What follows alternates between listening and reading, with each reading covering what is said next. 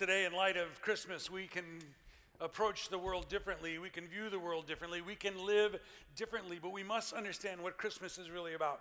So, for the next few minutes, I'd uh, like Cody and, and I to have a chance to kind of help you think through, maybe for the first time or maybe just for the most recent time, what Christmas really means and why this promise of peace on earth is real and it's true and how it can change us. And I, this is a great time of year to have this conversation because, well, I'll let Cody tell you why. What's special about Christmas? Hi, by the way, how you doing? This is our sixth service. This is a, we've done it different every service. I know it, st- it started out with three different talks, then it went to one, and then it's two, and then here we are. We're going to get it right this service, though. We promise. Yeah, we're glad you're here. It's going to be fun. If We'll- not, we're going to do it again next service. By ourselves. Just Yeah, just you. us, just me and you. Just us. So why is Christmas such a great time for us to have this conversation? Yeah, so it seems to me that everybody everybody loves Christmas, and for me, um, I have a love-hate relationship with the Christmas season. And if you've been around for a little bit, you know uh, you know why is because during the Christmas season, I have a running tradition in which I either get sick or injured during Christmas. Uh, it's been a tradition I've held for a long time now. Started when I was a teenager. I had pneumonia, and then I had mono, and then the flu, and then uh, in the last few years, I've been really trying to mix it up a little bit. So uh, two years ago, right before this service, actually, right before the last service, uh, I wasn't feeling well. Kind of had a stomach ache, and, and it had been a long day already. But one of our friends, who is a nurse, was dur- dur- there during that service, and so I asked her, "Hey, what do you think's going on?" And she said, "You know, you may want to go to the ER." Thought, in the ER for, for a stomach ache, that seems a little bit much. She said, no, you really need to go get that checked out. And so my brother in law literally drops me off at the door and heads back to the next service. I go in there, I think, uh, you know, whatever, it's not that big a deal. And they say, we're going to prep you for surgery. Oh, what? uh, it's Christmas Eve. I have dinner after this. And they said, no, no, no, we're going to go because you, uh, you, we need to remove your appendix. Oh, you think I'll make it to the last service? Or how quick does this go? Like, you guys think go in? And uh, I didn't make it to the last service. And, and I think I woke up on Christmas Day just going, huh, this is not what I anticipated. I think I had to Uber home. You guys were busy. Thank you for We that. had, gi- we had gifts to open. I We get it. gifts. Very busy. Yeah. Lots going on. Um, and then last year, I, uh, I tore my ACL during Christmas. That was a good time. You were just a pansy. Yeah, no, I think it's a that's tough time. message. I, here. I was jumping pansy. out of trampoline with my kids, and I, then I remembered, oh, I'm old, and then pop, there it goes. And so I refused, absolutely refused, to go to the hospital until after Christmas, in which I had my surgery on New Year's Day, because I am gonna beat this thing, I tell you.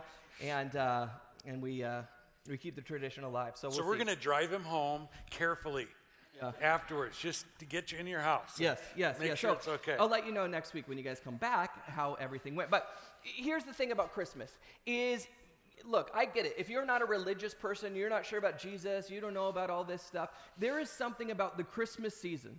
If you put away all the religious stuff, there's something about the idea of Christmas that everybody loves. Everyone loves the idea of Christmas. And I think it's because of the values that we place or the values that we have at Christmas. Things like joy and charity and generosity and kindness and love. Is everybody at Christmas agrees that we try to make the world a little bit more like it should be. In fact, we become people a little bit more like the people that we should be. And just for a moment, just for a season, we really strive to make ourselves and the world that place as it should be. And this is, of course, not the only time that we do it. We can see this throughout the years that we have this deep desire, this really deep desire for the world to be better. And I think that's what is Christmas is about, but also about other things. So uh, Doyle shared a story in between that song. And the story would have been a horrible story if it ended with, and he was depressed and died, right? You would thought, well, that's not a good ending. Because every great story has a happy ending. It's where good triumphs over evil. It's where there's justice in the end. It's where you have some redemption, some fairy tale ending, a happily ever after. And it's because it's another pointer to this desire that we have for the world to be better, for the world to be made right. In fact, I see this in the places that we love. So, um, my, my family, uh, my kids and my wife, they love Disneyland. I go to Disneyland with them. And, uh, and one of the reasons why I think they love Disneyland is because just for a moment, they get a little bit of, a little bit of a glimpse into the world, how the world should be right? They, they, are treated like royalty. My daughter comes in and she's got her princess gown on, and she is a princess. And you couldn't tell her any different when she comes through those gates. And of course, there are churros on every corner. There is a, a parade and fireworks because it's Tuesday, and that's how the world should be. and there are those moments in which we experience the world as it should be. It, it can be different for all of us. Maybe it's a moment in which we are in the arms of a loved one, or we're looking at a beautiful landscape and admiring the, just the magnitude of it all. Maybe it's in a moment in which you are doing something and you think, this is why I was created. This is my purpose. This is, this is just right. Everything is okay in the world for this moment. In fact, I, I think our desire for the world to be that way is so strong that we do this thing called nostalgia. It happens a lot at Christmas time. Nostalgia is remembering the past as the good old days, as simpler times. See, if you went back in time and you were to relive those experiences, they wouldn't live up to how you remember them because you remember them better than they really were. And again, it's our deep desire to make the world right, even if we have to remember it being different. And so, I think whether you're religious or not, whether you're not sure about all this stuff, we can all agree that we want the world to be a better place. That we want the, wor- way, we want the world to be as it should. We want to become those people. But that, of course, is not the world that we have found ourselves in. And so we have to ask ourselves a question if this is the world that we so desire, and those are the people that we want to be, and yet we find ourselves in a world that is far different than that, how did we get into this mess? Now, you may be thinking, look, I'm on vacation, I have a couple days off, and you want to talk about the problems of the world and we're going to solve them right here? Yeah, pretty much. Yeah, that's what we're going to do right here. Because everybody has to deal with the problem of why the world isn't the way that it should be. And why, in fact, our families aren't the way. So, this, this last week, we had a great discussion um, with our staff, and we talked about the things that we're most looking forward to and uh, about Christmas season. And then we also talked about the things that we were, you know, not so excited about. And, and we had all different answers to the things that we were excited about and the traditions that we have. And then there was a universal answer to the thing that people were not looking forward to about Christmas. And it was one family member that they would see on Christmas Eve, in which they had to see this person that they avoid their entire year, they have to be faced with them. They have to pretend like they like them. We know that they don't. They're dramatic. They're going to cause issues. Last year, oh gosh, what a mess that was, right? And by the way, um, those people in your life, uh, in the church world, we call them EGR, which means extra grace required people. These are the people that like really make us like Jesus because we love the unlovable, you know? But by the way, if, uh, if you're thinking and you don't know anybody in your family like that,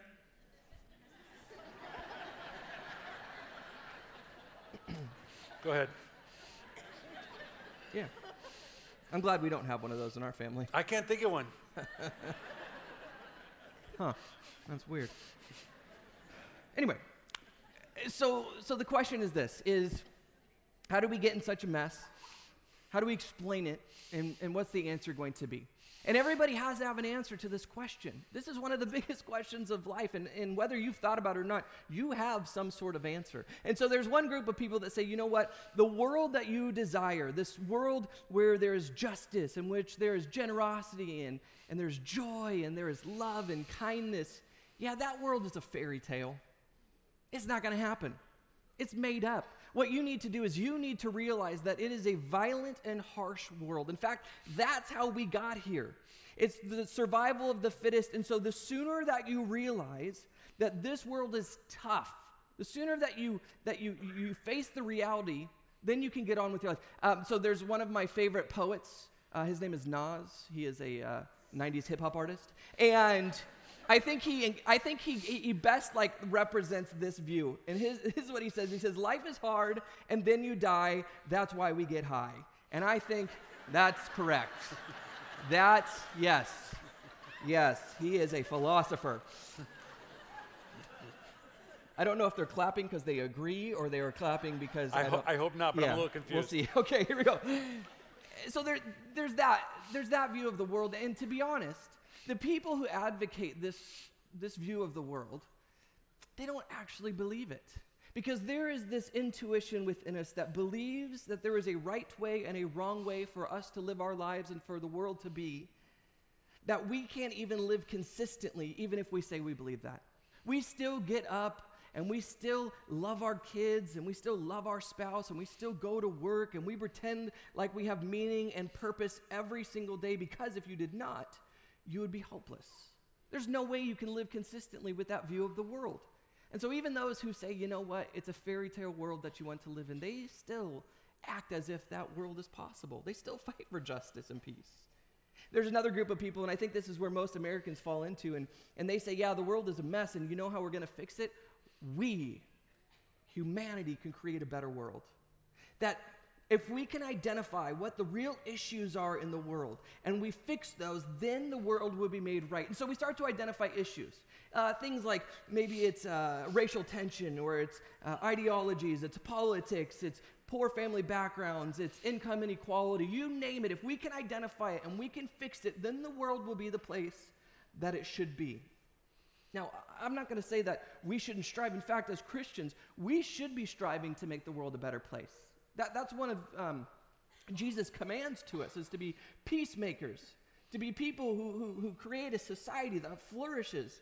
And yet, when I think about the weight that we have put on these issues, it seems to me like we have overestimated our ability and underestimated the problem. Let me ask you this. And I think this points, I think this is kind of makes my point more explicit. Is if if he had if, if Hitler had more self-esteem, better friends, and an education, do you think he would have been a sweetheart? No, right? Because it doesn't matter if you had changed all of those things and you had made all of those things um, great in his life, there was still something wrong with him. At his core, there was an issue with him.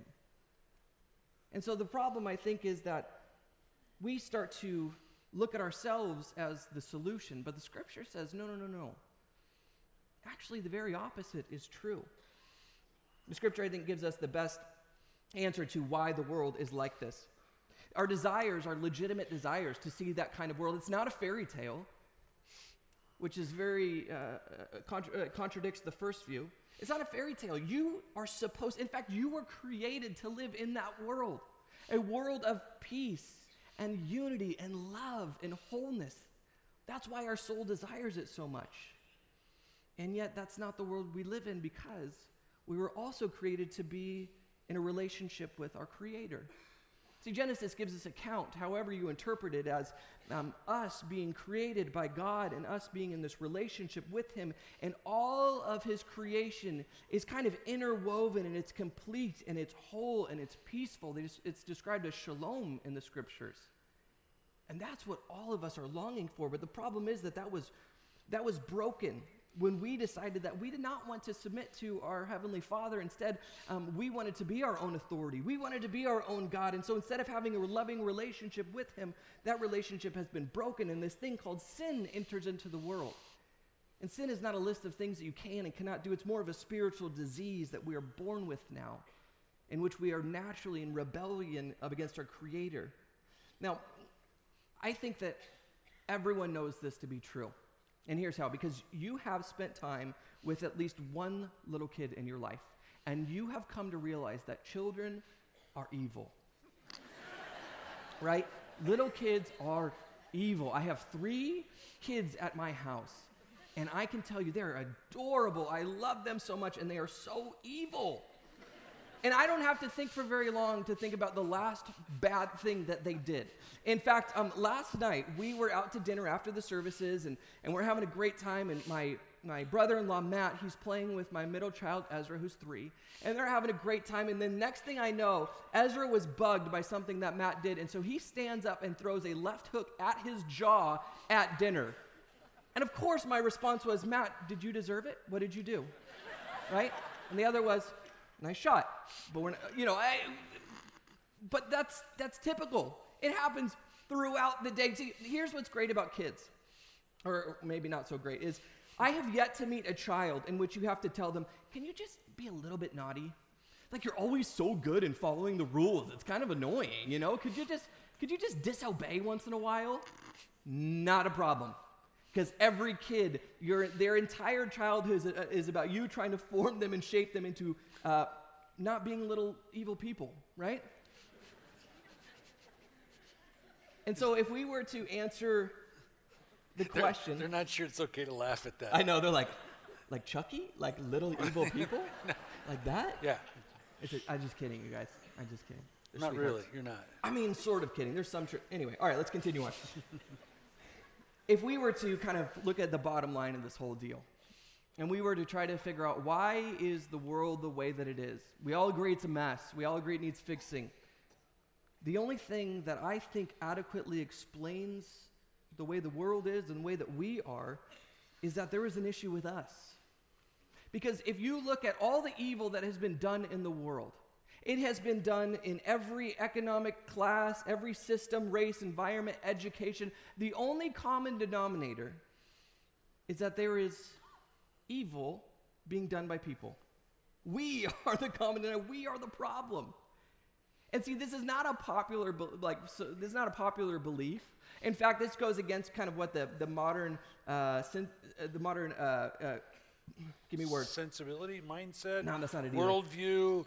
help me, people. Help me. I'm Uh, you know there's going to be a game show too. I did. Modern, I don't know, thought on the deal is everybody wants to believe that people in their core are sweethearts, they're good, and if you were just able to fix the external circumstances of their life, then everyone would do right. And yet, I don't think that adequately explains how we act and how we think and the problems that we see in the world. And so everyone is looking for peace. And if we ever want to have peace, the scripture says that we first have to have peace with our Creator if we want to see peace with our community, with our friends, even this internal peace because we're constantly conflicted. The only peace is going to be possible when it begins with peace, peace with our Creator. So, last thing is this: is the Scripture explains the how as well. The reason why Christians love Christmas is not just because of the warm fuzzies and all the things that we get to do and all the traditions we get to participate in. The reason why Christians love Christmas is because we know that it is us, humanity, being reconciled with our Creator. See, uh, when Jesus was born, the angels came and they announced good news of great joy for all the people. You know what they didn't say when they announced Jesus' birth? They didn't say, hey, straighten up, get your act together, get to church, you heathens. I, I would have wrote that. That's a good no, that's a good message for sure, but that's that's not what he said. The angel said, "No, no, no, no. This is good news for all the people. That means everybody on earth should be excited about this news. It's not advice, it's news. It's an announcement." And here's why everyone should be excited because all the desires that are so intuitive to us about desiring a world to, uh, full of peace and joy and love and kindness and generosity, that's not just a fairy tale. That actually is a reality. And all the questions that we have that we constantly wrestle with, we don't have to question anymore. Like, like the biggest question is there a God out there? Christmas answers that question and says, The invisible God has been made visible. That you can now tangibly see the creator of the universe.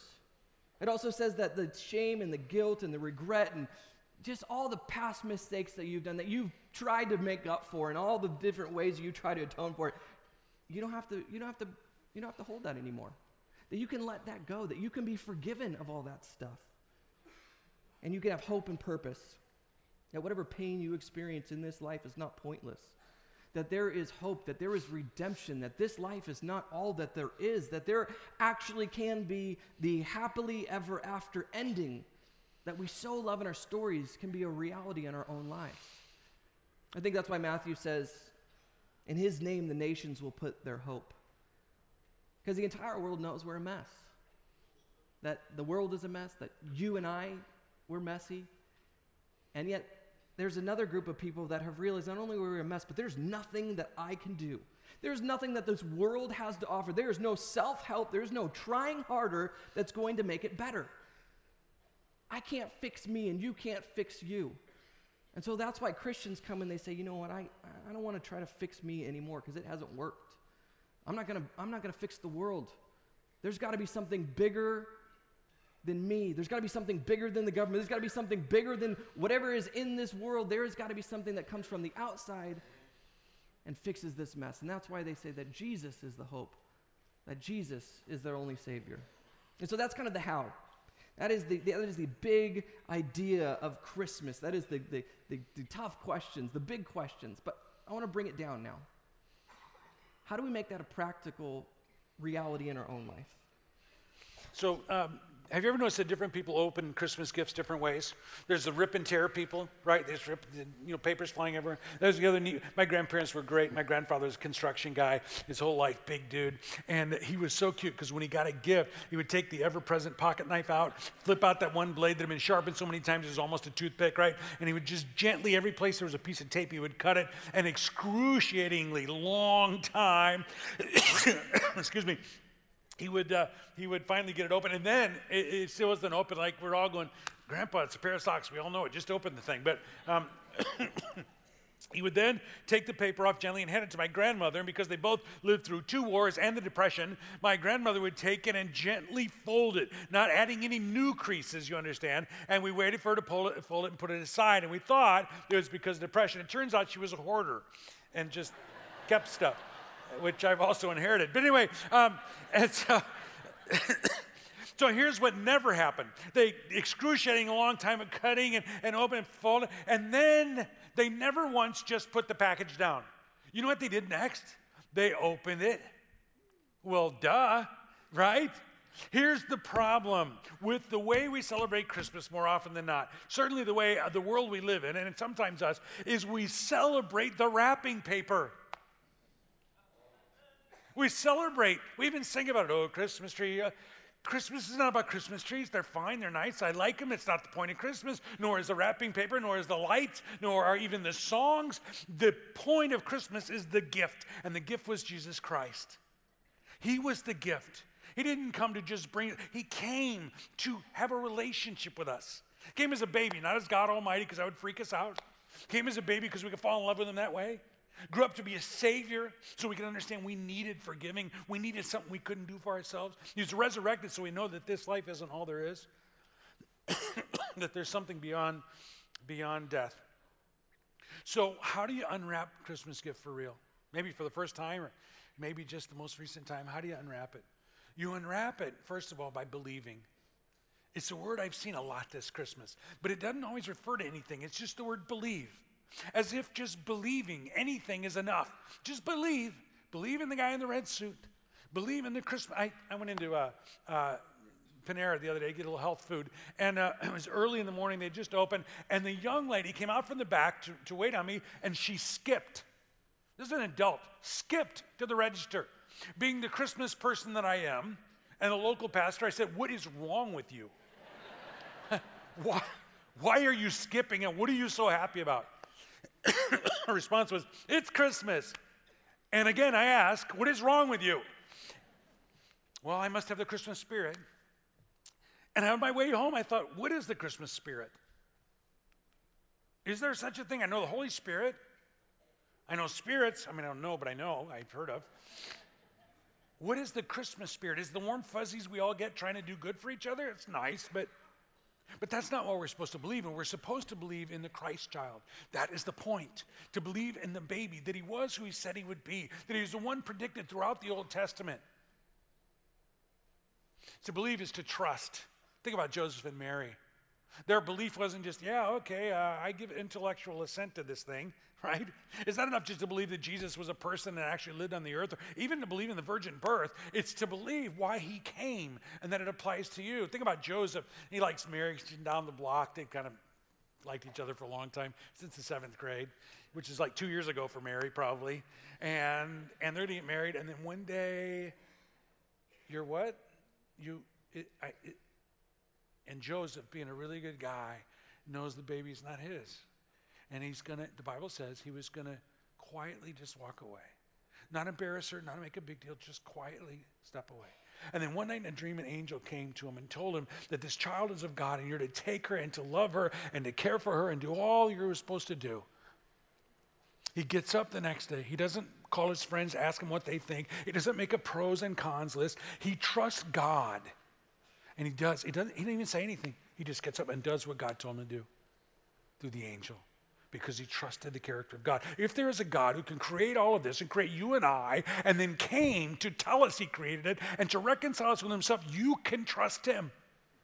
A part of trusting, by the way, is about it's about not just choosing, yeah, I think I believe, but it's it's about submitting your will to his. Think about Mary, Joe, her fiance, good guy, works hard, that guy. Got rough hands, but he's got a tender heart.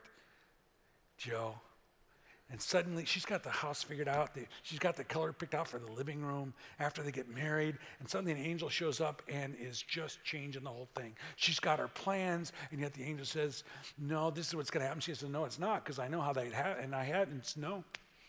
And the angel says, Yes, it is. And, and here's what she says She puts all of her plans and her dreams and a perfect little mapped out life aside, and she says, May it be to me as you have said knowing that we can trust God and that His will for our life, His agenda for our life, His plan for our life is better than ours ever could be. That's what it means to believe. I also like um, the wise men or the magi. Because believing is not just about acknowledging and about trusting and about submitting my will to God's will, it's also about worshiping God. The Magi came from far away. They had probably learned about the coming Messiah through the Israelites hundreds of years earlier who had been taken captive there. And their scholars had learned from them and kept passing the wisdom down generation and generation. And so when the star appeared, they knew what that was referring to. And they came all the way and they bowed down and they worshiped you, saying, okay, cool. No, no, no, no. The word magi or wise men is sometimes translated kings. We three kings. There is some interest in that word. They weren't just well educated, they were well heeled, if you will. They were probably wealthy and might have even been rulers of the nation. They were from the top strata of their nation socioeconomically, and yet they traveled and they came and they knelt down.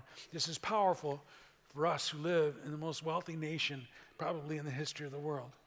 We have more than we could ever really need.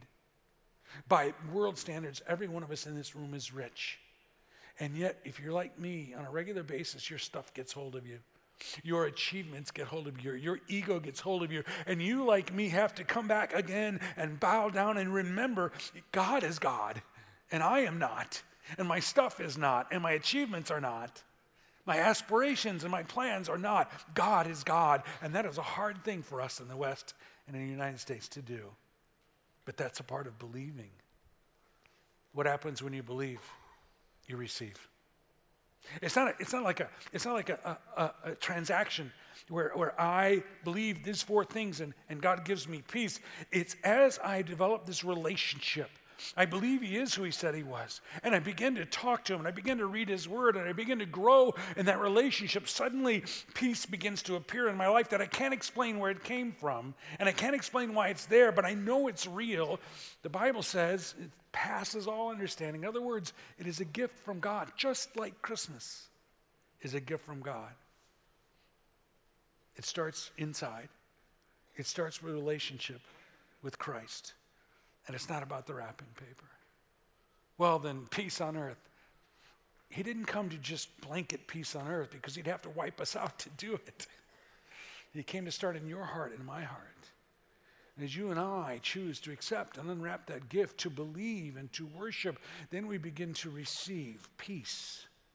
There's this guy, Simeon. It's kind of how Luke closes out the story of Christ's birth. He and a woman named Anna. Simeon is at temple courts, and they take baby Jesus to the temple courts, and, and he sees the baby, and he is a devout person, a person who wants to know God and wants God's best. And he feels like God has promised him that before he dies, the Savior, the Messiah, the one who will bring peace, would arrive. He sees Jesus and he takes him and he sees what he's been looking for. This is, and he says this crazy thing. He says, You may now dismiss your servant in peace. What he's really saying is, I can die in peace. We all think he's an old man. We think he's just been hanging on for this moment. It doesn't say how old he was. He might have been a young man. Here's what he does know that when he sees the gift of God, the grace of God, the forgiveness of God embodied in Christ, he knows there will never be anything greater in his life. I, I have a few years left, I think. I expect some really good things to happen. More grandchildren. For, but I think there could be more things that will happen in my life. But I have to tell you honestly that if nothing good ever happens beyond this point, I have seen Jesus. I have seen his forgiveness. I have seen the Christmas story and understood what it means for me. And that's more than I ever deserved. And if we leave Christmas just with warm fuzzies and fond memories and big bills, we have missed the point. We must leave Christmas realizing, like Simeon, we have seen God's promise of forgiveness and grace. And because of that, we have peace. It starts with us and then it works its way out. I was thinking about that song Onita was singing a moment ago. I heard the bells. And the more I thought about that, the more I thought about another song that we sing at Christmas. And I wondered if they were contemporaries because of one of the verses in that song. And I looked it up, and, and they were kind of. Uh, the, the other song was written 20 years earlier in France, but because the Catholic Church didn't like the person who wrote it and the one who orchestrated it, they outlawed it from worship service. So it was just sung among, among peasants. And yet there was an American 20 years later during the middle of the Civil War traveling in France and heard this song, especially one particular verse. And he happened to be an abolitionist. And he heard this song, and this song is about Christmas how Christmas sets us free, how Christmas can bring peace. And he believed it, and he brought it home, and he began to sing it, and now we sing it, and we know it. And my prayer is that this year, this song that you're about to hear will become true for you in this place at this time, and you will be set free, and you'll experience real peace. Let's pray. Lord God, today, I don't have the ability to write poems, to orchestrate music and melodies. But Lord, I have what all of us have. I have the ability to say thank you. And so today, right here on this day, I say thank you. I say thank you for coming. I say thank you for coming not just to be an example to us, but you came as a baby, born in a manger, to grow and be a Savior who died on a cross, to be resurrected from a grave, all so that I could be forgiven and reconciled to you and live with you forever in heaven. I believe this. I trust this. I worship you because of this, and I accept your peace. And I pray for anyone here today who has never opened that most wonderful gift of Christmas I pray that they, right now, in this place, at this time, would accept that gift that was given on that holy night. In Jesus' name, amen.